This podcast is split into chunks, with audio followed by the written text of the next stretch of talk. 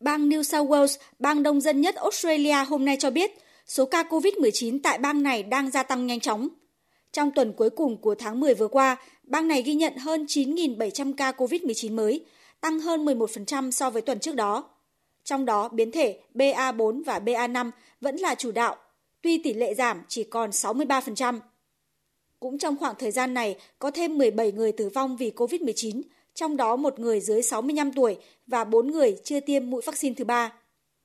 Giám đốc y tế bang New South Wales Kerry Chan cho biết, từ kinh nghiệm quốc tế và thực tiễn đang diễn ra tại bang cho thấy, bang này bắt đầu bước vào làn sóng COVID-19 mới.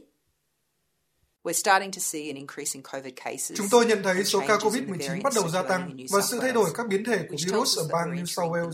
Chúng tôi cũng được cảnh báo việc bắt đầu bước vào làn sóng COVID-19 mới. Dựa trên những thông tin mà chúng tôi có được và dựa trên những gì diễn ra trên thế giới, chúng tôi cho rằng các ca COVID-19 sẽ gia tăng trong những tuần tới.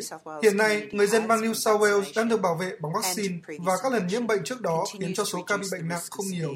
Tuy vậy, những người lớn tuổi và những người có bệnh lý nền sẽ tiếp tục là những đối tượng có nguy cơ cao. Vào tuần trước, bang đông dân thứ hai của Australia là Victoria cũng đưa ra cảnh báo tương tự khi số ca COVID-19 tăng 25% trong một tuần.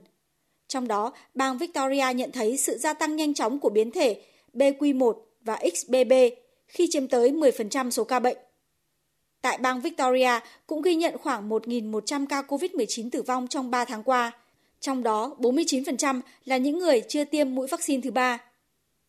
Hai biến thể phụ của chủng Omicron là BQ1 và XBB với khả năng kháng vaccine và kháng kháng thể của bệnh COVID-19 đang làm gia tăng số ca COVID-19 tại Australia và trên thế giới. Tuy nhiên, do hai biến thể phụ này không khác quá nhiều so với biến thể Omicron nên không được coi là biến thể mới.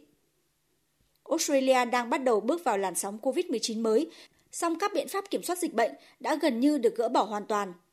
Trước thực tế này, Bộ trưởng Y tế Australia Mark Butler kêu gọi người dân đi tiêm mũi tăng cường khi có tới 5 triệu người đủ điều kiện nhưng vẫn chưa tiêm mũi vaccine thứ ba. Với những người cảm thấy không khỏe hoặc có triệu chứng cúm, các chuyên gia y tế Australia cũng khuyên nên ở nhà. Trong trường hợp bắt buộc phải ra khỏi nhà thì nên đeo khẩu trang khi sử dụng các phương tiện công cộng hoặc ở bên trong các tòa nhà.